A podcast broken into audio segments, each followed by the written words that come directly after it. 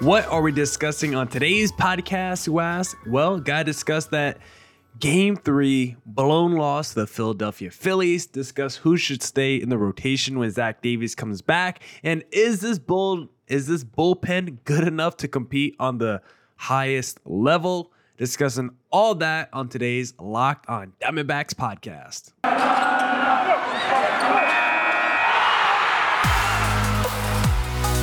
You are Locked On Diamondbacks, your daily Arizona Diamondbacks podcast, part of the Locked On Podcast Network, your team every day.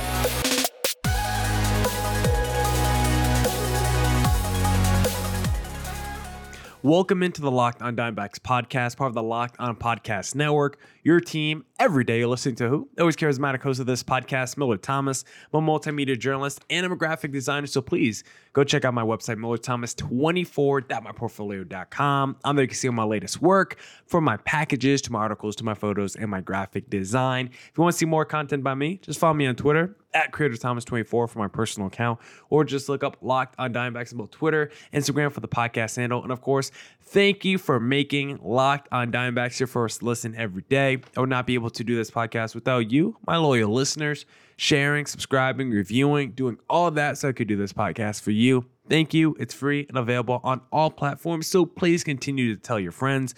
One of those platforms is YouTube, so please hit subscribe on the Locked On Diamondbacks YouTube channel. But for today's podcast, we first got to start with that D-backs loss to the Philadelphia Phillies, because the D-backs lost in extra innings to the Phillies. They are now still eight games above five hundred, and this loss was so demoralizing because the D-backs had this game. It felt like they were going to win. They were on the edge of victory with two outs, and then all of a sudden, Trea Turner hits a two-run shot. It's a tie game. D-backs go to extra innings and lose, of course. And guess what? If the D-backs would have won this game, they would have got their first series sweep of the season. Like literally one out away from their first series sweep of the year. They were not able to get it done. Really disappointing stuff by the D-backs in today's game. So let's discuss what happened and why they didn't win. I think it really comes down to two things as to why the D-backs didn't win this game. Unclutch offense or runners in scoring position, and of course, bullpen, and more specifically, bullpen fatigue. Because Zach Gallen, he was fine in this game.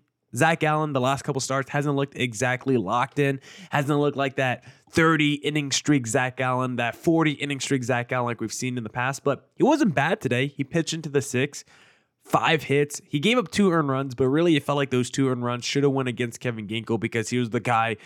Kevin Ginkel came in and gave up three hits, and he was the one adding all those earned runs to Zach Gallen. And I know when Zach Gallen left the game, he had one hundred pitches, but to be honest, he only needed one more out. I would have been happy to see Zach Gallen get another ten pitches to try and get that final out, because I trust him more than I trust the bullpen. And sometimes you have to think about that if you're Tori Lovello and this D-backs coaching staff. Like, yes, Zach Gallen is on one hundred pitches, but with one final out in the inning, I know he put two people on.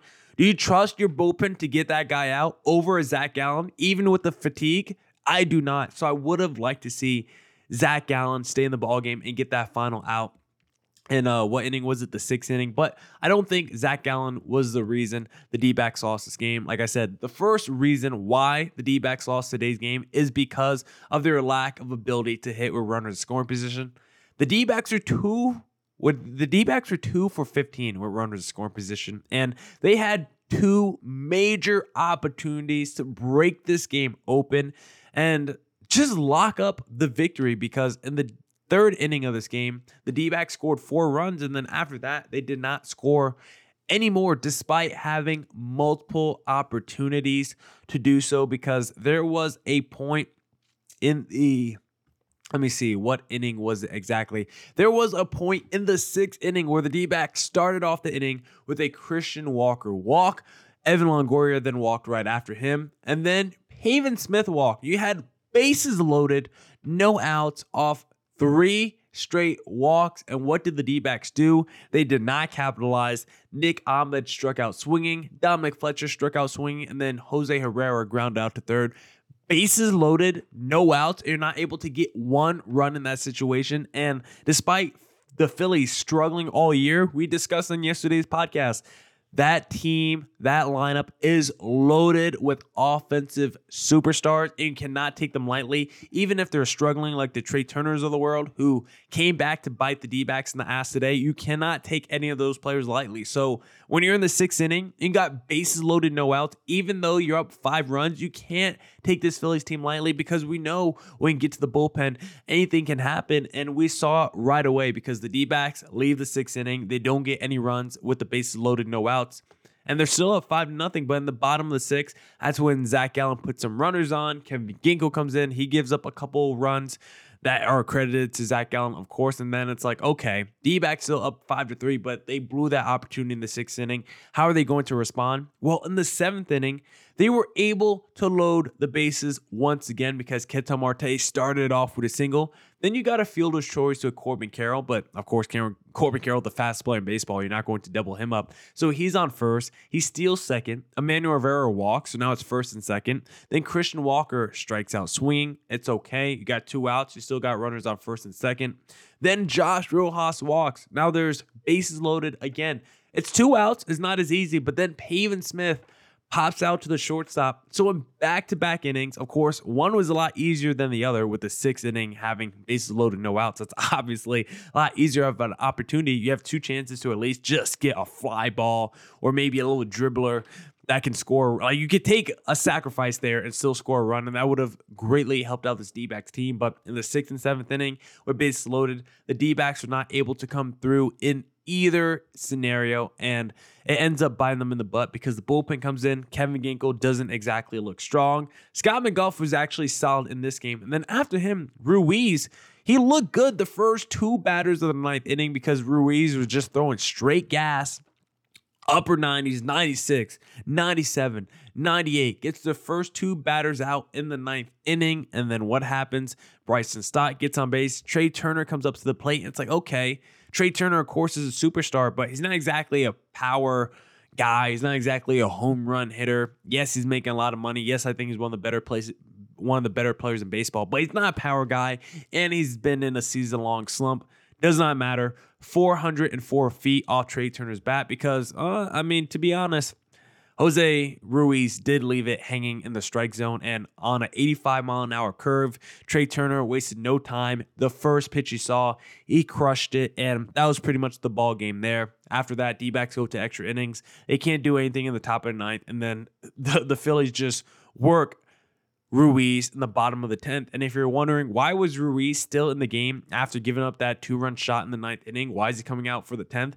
I think another reason why the D-backs lost this game, it's not just on the bullpen, but it's bullpen fatigue, like I said earlier in the podcast, because I think this bullpen was just overworked recently, just because when you look at the recent game logs by Andrew Chafin, the Kyle Nelsons, the Miguel Castros, they've all pitched a lot in the last week and a half, and I think all of them just needed a rest for today, so I think that's a big reason why we saw Ruiz pitch in the ninth inning for the save, and also pitch in the tenth inning after blowing the save in the ninth. It's like, who else are you going to trust in that scenario? I felt like Ruiz was maybe the best option because we'll talk later on the podcast about, is this bullpen good enough and deep enough to really make a postseason run?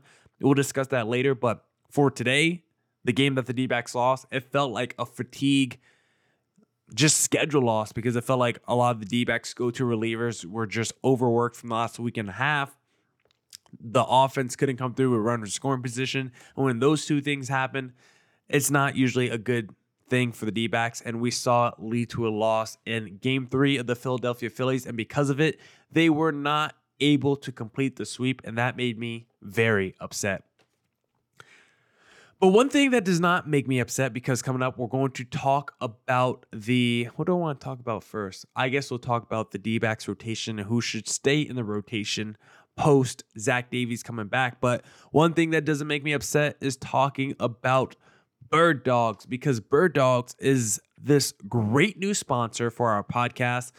And what do they do exactly? Well, they're a retail apparel online store that has pants and shorts, and I'm currently wearing a pair of Bird Dog shorts because Bird Dog was nice enough to send every Locked On host a pair of shorts, and I absolutely I absolutely love these things because they're super comfortable. And the best part is They're the perfect length, right above my knee where I like it. And you could do them, you could wear them to do pretty much anything. If you want to go to the gym, work out, get a sweat in, you could do that. Want to walk around your neighborhood, want to just, you know, leisure around your house, maybe go to the movies. These Bird Dog pants are perfect for every scenario. They're comfortable, they're cool, and once again, they're comfortable, which is the most important thing because I'm a guy who cares about comfortability. So if you want your own Bird Dog pants, go to bird dogs dot com, use promo code LOCKEDONMLB, and guess what? If you go to Bird Dogs and you use promo code LOCKEDONMLB, they'll throw in a Bird Dogs Yeti-style tumbler. If you don't know what that is, it keeps your bevies cold, your soups hot. I use one every day. Bird Dogs sent me one. I think I have it right here, actually. Yep. Here's my Bird Dogs tumbler right here for my YouTube audience if you're watching. So please go to bird dogs dot com, use promo code LOCKEDONMLB, get some pants, get some shorts, and get that free tumbler with every order.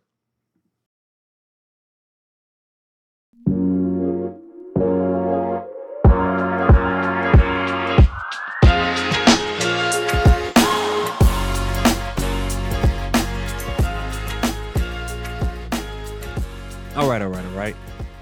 Let's get back into the podcast and let's discuss who should stay in the D-backs rotation when Zach Davies comes back, because Zach Davies, I believe, is in rehab right now in Double A. He's working his way back to the D-backs because, quietly, I do think Zach Davies is a solid pitcher. I have a lot of respect for Zach Davies. I don't know how other D-backs fans feel about Zach, feel about Zach Davies. I feel like sometimes D-backs fans are like, get him out the rotation. Let's put a youngster in there. They don't feel like he's a good pitcher. And if you look at the stats by just this year, I think he's only made two starts and he's got a five seventy-nine E R A. Like, he's given up six earned runs in his two starts. But his first start of the year, five innings, one earned run. His second start, four point one innings, five earned runs. So he's had one good start, one bad start this year. But based off last season, I thought Zach Davies was really solid last year. He had a four oh nine E R A. And not, just watching him last season, like, I just felt like he was a stabilizing force. He was a perfect number five starter. He will probably go five innings, give up between two and four earned runs, and was just solid out there. It was not going to be someone that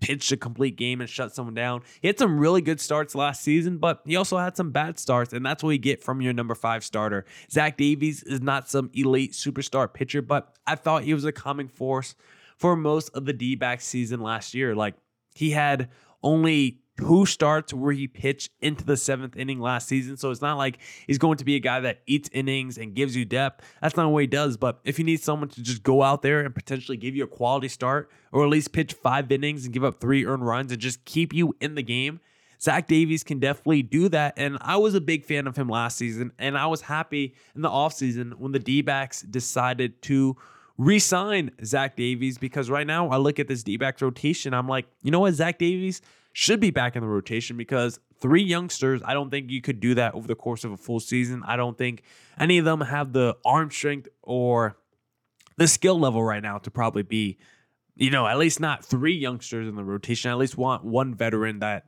you know, has the makeup to pitch over the course of a full season and can handle that workload, because of Tommy Henry, Ryne Nelson, and Brandon Pfaadt, all three of them just haven't pitched a full major league regular season. And that's a lot of innings, and a lot of those guys hit a wall. And I think a guy like Zach Davies can at least persevere through that wall and eat innings. He's not going to be a major innings eater. He's not like a two hundred inning guy. But can Zach Davies pitch one hundred thirty innings over the course of a full season, one hundred forty innings? Yes, he can. But when he does come back, who should be moved out of the rotation among the youngsters? Because right now, it seems like a Ryne Nelson, a Tommy Henry, Tommy Henry or Brandon Pfaadt will have to make a decision on who to kick out of the rotation. And for me, I think the conversation really does come down to a Ryne Nelson or Brandon Pfaadt, because Tommy Henry is probably my least favorite guy, like I said. But if you look at the numbers this season, he's been the best, because Tommy Henry so far, four sixty-eight E R A, over thirty-two innings pitched, seventeen earned runs. Ryne Nelson, five oh two E R A, fifty-two innings pitched, twenty-nine earned runs. Brandon Pfaadt, he's got twenty innings pitched and seventeen earned runs during that time. And when you look at these three guys, Tommy Henry right now, I think, has the best stats, not just E R A, but if you go to his StatCast, I mean, his fastball, is his worst pitch. He gives up almost a three eighty average and almost an eight hundred slugging on that fastball, but the changeup below two hundred average, below a two thirty slugging, that curveball a below a two hundred average, a below a three hundred slugging. And so you like to see that from a Tommy Henry. He's improved from last year on his exit velocity. Last year, ninety mile an hour exit velocity on his pitches. This year, eighty-seven miles an hour. He's lowered that sweet spot percentage as well. So that's gotten better. So when you just look at Tommy Henry from last year to this year, I just think he's improved as a pitcher overall. He still doesn't strike out enough people, but that's because he doesn't have overpowering stuff. His fastball velocity is actually down from last season, but so far, I think Tommy Henry has looked good this year. I mean, his fastball this year is getting hit way more than it was last year, but his changeup, slider, and curveball is getting hit less than it was last year. So there's good and bad to take with Tommy Henry. And of all the youngsters, I think he's probably been the most consistent guy. When I look at Ryne Nelson, Brandon Pfaadt, Ryne Nelson had that really good cup of coffee with the D-backs last season, but so far this year, like at Tommy Henry, his fastball is getting crushed. He's giving up a three thirty average and over a five hundred slugging on that fastball, but his cutter, below a two hundred average. His slider, below a two thirty average. His changeup, a below one fifty average. His curveball hasn't been this good this year, though, unfortunately. And Ryne Nelson, last year to this year, his exit velocity has actually raised. His sweet spot percentage has raised. The hard hit percentage allowed has raised as well. So you don't like to see that. Then when I look at a Brandon Pfaadt, a lot of those numbers don't really like Brandon Pfaadt either. Expected slugging, bottom one percent. W A B A, bottom four percent. Expected W A B A, bottom three percent. Hard hit percentage, bottom five percent. Expected E R A, bottom three percent. So Brandon Pfaadt, the way he pitches, the Statcast is telling you he should actually be even worse than what he's shown you so far. On his fastball, he's given up over a three forty average, over a six hundred slugging. His sweeper has been elite, a one thirty average and a three ninety-one slugging on that. But his changeup has also been crushed as well. So when I look at it between a Ryne Nelson and Brandon Pfaadt, who should get that rotation spot? Well, as it currently stands, Ryne Nelson has more experience. I think between the stats and the numbers, it's a toss-up between these two guys. Maybe Brandon Pfaadt has been more of a struggle, but I want to see Brandon Pfaadt on Friday before I really make a decision. Right now, I'm probably leaning Ryne Nelson over Brandon Pfaadt because he's had so much more experience on the major league level. I think Brandon Pfaadt's probably still a little bit more raw, still a little bit more green, but Brandon Pfaadt against on Friday, I'm going to the D-backs game against the Red Sox. Brandon Pfaadt has a really good start against a Chris Sale, against one of the better offenses in Major League Baseball in the Boston Red Sox. If he's able to put together a good outing, I'm ready to re-litigate the conversation between a Ryne Nelson and Brandon Pfaadt. As it currently stands, I'll probably lean a Ryne Nelson. He's been better last season. He has more Major League experience. And over his and three of his last four starts, he's been good. Now, Brandon Pfaadt has also turned a corner a little bit. He's been better recently as well. I think he probably has better stuff than a Ryne Nelson. I think over the course of their careers, Brandon Pfaadt could be a better major league pitcher, but that doesn't mean he's a better major league pitcher right now. And so I wouldn't be upset at all if the D-backs chose Brandon Pfaadt over a Ryne Nelson, but it's not like this bullpen is elite. Whoever doesn't win a rotation spot when Zach Davies comes back, I want that guy to be moved to the bullpen. The D-backs will probably send him down to triple A so they could still get more rotation spots. But this bullpen needs more help. They don't have enough guys in there. And if you could put someone like Ryne Nelson in the bullpen, someone that we've seen touch ninety-six, ninety-seven, I think it'd touch him more consistently.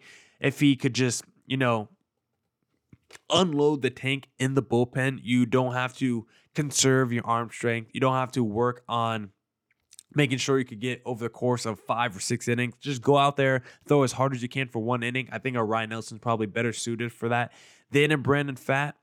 But whoever wins the rotation spot, I think will be pretty interesting because, of course, I love seeing these D-backs youngsters in the rotation. But right now, it should probably lean Ryne Nelson over Brandon Pfaadt once Zach Davies comes back. But like I said, let's see what Brandon Pfaadt looks like on Friday against this dangerous Boston Red Sox lineup. And coming up, we're going to discuss if the D-backs bullpen is good enough for them to make a deep postseason run. But before we get there, I want to talk to you guys about Rocket Money, because if you have any unwanted subscriptions, Rocket Money can take care of that for you, because Rocket Money is a personal finance app that finds and cancels your unwanted subscriptions, monitors your spending, and helps you lower your bills all in one place. Over eighty percent of people have subscriptions they forgot about, and chances are you're one of them, like that Stars app just to watch one show or that free gaming trial you never actually used. Rocket Money will quickly and easily find your sur- your subscriptions for you, and for any you don't want to pay anymore, just hit cancel and Rocket Money will cancel it for you. It's that easy. Stop throwing your money away, cancel unwanted subscriptions, and manage your expenses the easy way by going to rocket money dot com slash locked on M L B. That's rocket money dot com slash locked on M L B, rocket money dot com slash locked on M L B. And don't forget to catch every D-backs pitch on their hometown broadcast when you download the SiriusXM app and search up Diamondbacks.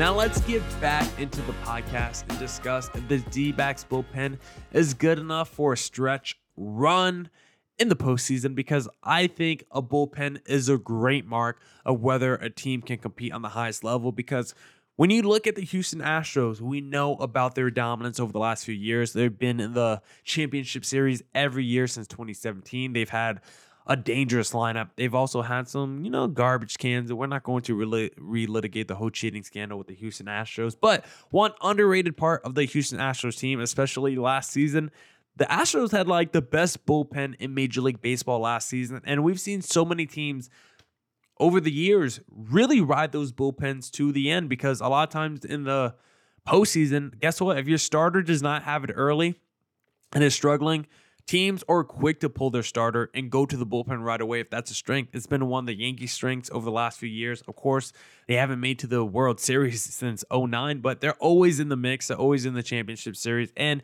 you need a quality bullpen. The Phillies last season was one of the weakest parts of their team was the bullpen. But guess what? Right as the postseason hit, guys like Jose Alvarado got hot. Their bullpen got hot, and they were able to ride it to the World Series. A bullpen they can count on and trust is so important in Major League Baseball. We saw a few years ago with the Kansas City Royals, they had one of the better bullpens, and they were able to ride that to a World Series appearance. You look at any World Series runner-up or winner over the last decade, they probably had one of the better bullpens in Major League Baseball. And it's a big question for the D-backs if this bullpen is good enough to compete on the biggest level, because we know the D-backs have talked about urgency and taking this season seriously, and Mike Hazen has addressed in the offseason bullpen concerns, because over the last, since twenty twenty, I think the bullpen has been the biggest issue for the D-backs, because they've signed a lot of over-the-hill, past their prime relievers who were just awful for this D-backs team, and we've seen so many losses get blown. twenty twenty-one was so bad, the D-backs won barely fifty plus games that season, and the bullpen was a huge reason, because over the last few years, this had been one of the worst teams in Major League Baseball when it comes to closing games. And once again, we saw it in that finale against the Phillies. This year, it's been like below league average. It hasn't been the worst in Major League Baseball like it's been in the past, but we're league average or worse when it comes to closing games and just bullpen overall. And when I do look at this D-backs bullpen right now, it does give me some hope and some confidence, because it is way better than it has been in the last few years. Andrew Chafin, three point two six E R A. He's got seven saves. Scott McGough hasn't exactly been perfect this year. There's been a whole lot of games where he's given up the lead.